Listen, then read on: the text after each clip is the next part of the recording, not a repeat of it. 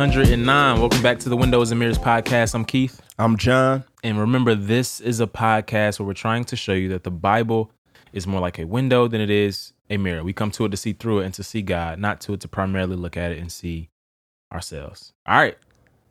Midway, about midway, yeah, midway through the book. Yeah. Revelation 9 through 12. Right. Right. Super grateful that you guys are still tracking along in this last week Yeah. of the last book of the Bible. Yeah. Um, dope.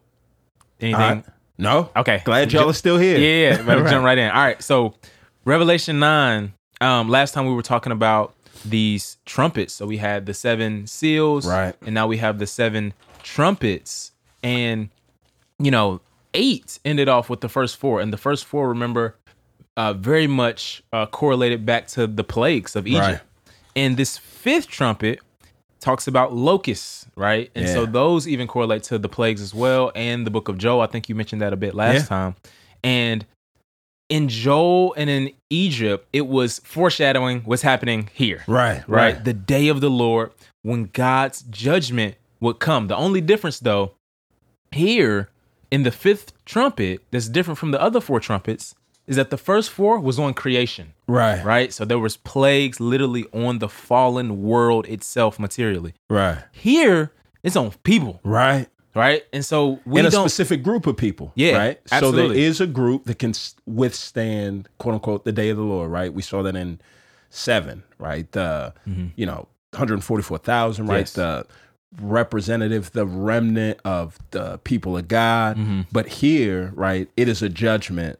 It is a judgment on the unbelieving uh, world. And so, uh, one of the things you're going to see in this chapter, if you read it carefully, these locusts come uh, from Satan and his demons. Right. Right. And so, Satan and his demons torment the unbelieving here. Right. However, in verse 20, it's going to say that the unbelieving were the ones who worshiped Right. Satan and his demons. Right. And so we see that, yo, the reason God wants you to worship him and come to him because anything else is going to destroy you. Right. Right? The worship of the world, of sin, of Satan will ultimately leave you in utter death. They will turn on you Right.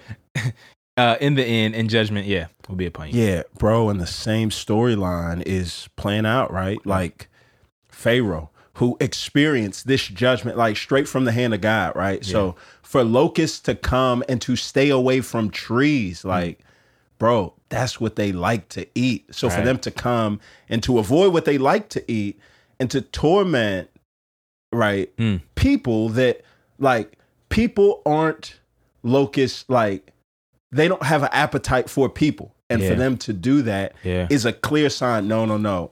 Bro, God is in this. This is divine judgment of biblical proportions. Mm. And you see, even with that intense Mm. judgment where the hand of God is on them, 920 to 21 ends off and says this, but they still don't repent. Mm. Their hearts are still hard, right? And so there is this sense where you look and you do kind of come to a place and say, man, what is it that's going to make this group repent, if not, right, the judgment of God Yes. on them? Listen, listen. The Bible, this this is very important Right.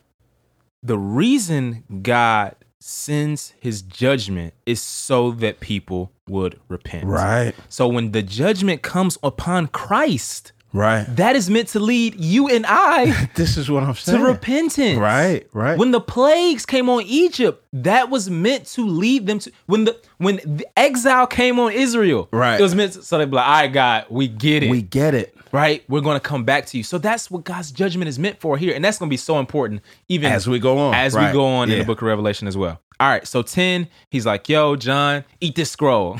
Right. right? Sweet and bitter. It's sweet because it's the word of God, bitter because People so- still reject it. people still reject it, you know, the word of God. Um, and don't repent. 11 comes and he's like, yo, measure out the temple, right? Measure out the temple. And this measuring of the temple uh, ta- uh, is meant to show that God is going to protect his people, right? Yeah. So remember, in these days, the temple had been destroyed in 70 AD. So the temple is literally God's people. God is going to protect this people from his judgment. Even though they will be still persecuted in this life. Right. Right. Even though they still will face Satan's uh, temptations and things like that in this life. And so here he's going to talk about these two witnesses who die, who rise again. People have speculated about Enoch and right. Elijah. Man, they're going to come at the end and they're going to die and raise. Um, I think he's talking about the witness of the church. Right. Right. Yep. The church is is going to be persecuted, and someone say is persecuted, Yeah. but they're going to be vindicated. They're going to be risen up with their Lord Christ. Yeah, it dressed in sackcloth. It's going to go to say that at the end. Mourning, right? So Mhm. you have a group of people that aren't right. It's not just celebrating because the bad guys are getting it, but you Mm. do see them, right? Like the whole Mm. Bittersweetness of the scroll, right? It's sweet because it is the word of God, bitter because people are continuing to reject it. So even these prophets are in sackcloth. And when it talks about what they do, right? Yeah, it brings up Mhm. like, yeah, fire Mhm. uh uh from their mouth that they call down, rain Yeah. stopping. And so it's meant to remind you of Elijah and Moses and all the people uh that have testified on behalf of God. Absolutely. Yeah. And one of the things that uh, you'll see in 11 is the fact that, you know, this faithfulness of the church to the end is going to lead people to repentance. That's what I'm So so the the plagues, what the plagues didn't do, the faithfulness of the martyrs did, bro. So there's an aspect even in our lives now, like bringing it down to today, our sacrifices for Christ, our faithfulness to Christ, even in the midst of persecution, estrangement, and uh, being outcasted, is like God uses it's accomplishing something. yeah, right? Yeah, that as we follow in Christ's footsteps, Christ's death and resurrection Mm-hmm. and suffering on our behalf, it was his kindness that was the thing that led us to repentance. Right. And as we as the church, we get a chance to follow in his footsteps. And I think that's what's yeah, trying to be brought about here, right? The judgment and the plague didn't lead folks to repent, but when the people of God suffer Mm-hmm. Yeah. and endure it um, with honor, right? Yeah. They overcome by the blood of the Lamb and the word of their testimony. absolutely. It's something in the way that the people of God suffer well with hope. Yeah.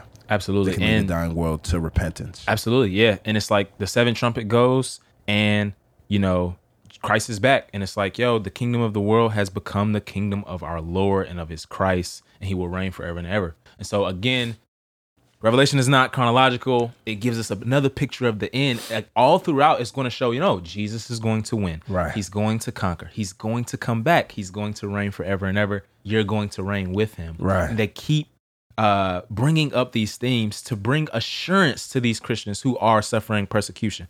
Finally, chapter 12. Right. Chapter 12 is um, a lot. Um, but it's, it starts off this new section and shows that this conflict that these Christians are facing on earth is cosmic, right? It's not just people don't like me because I'm a Christian. Right. It's really like spiritual forces that are opposed to one another Right. that are going on in heavenly and high places Right. that manifest themselves on the earth right and um you know uh it, it talks about you know the uh this this woman and how she has this child and that's obviously jesus who who's come to earth to redeem people uh through you know uh israel this dragon it's a ton of imagery yeah Yeah, yeah, but just think of right the beginning of the Bible, Genesis three fifteen. Yep. Right.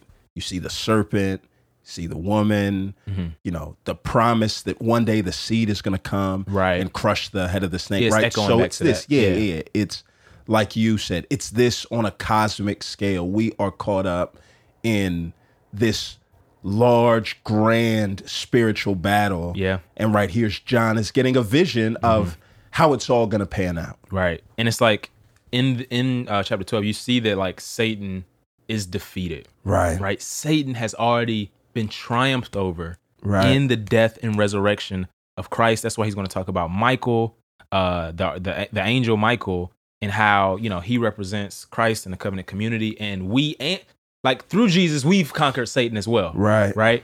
And at the end, though, it's so crazy because it's going to say, you know, verse 17. So the dragon was furious with the woman and went off to wage war against the rest of her offspring, us, Those who keep the commands of God. those who keep the commands of God and hold firmly to the testimony about Jesus. Listen, because, listen, like Christ has conquered Satan, but because he has not been cast away eternally forever, which we're going to see he's going to be, he's still Salty. he's still hot. Super salty. He still messes Right, with us. Right. He still tempts us. Yeah. Right.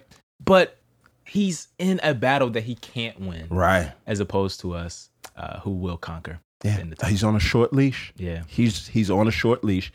And the and this book is going to show that one day, right, God's gonna grab that leash, and that leash is a choke chain. Yeah. And he's gonna grab that choke chain Yeah. And, and do away with him forever. absolutely. And the beauty of it is, is that like like you said, he's on a, he's on a short leash, but you know, God is sovereign over him. Mm. Right. He's already defeated him. He has Right. he he can only do but so much. Right. Right.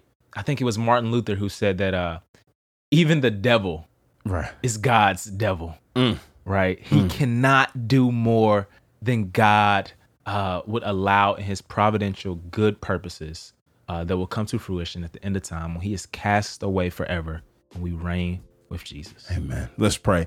God, I pray today that you would remind us, Lord, that our battle is not against flesh and blood, Yeah. Lord. We are caught up in this cosmic war, but would you remind us that this war is not even a back and forth, Lord? You are not sparring with Satan. He's already been defeated. Would you remind us we're on the winning side? We're victorious. Help us to follow in your footsteps, Lord, to suffer where you call us to suffer uh, for your name's sake so that we can draw people in uh, as they see your kindness, as they see your love expressed uh, in Christ through us. It's in Jesus' name we pray. Amen.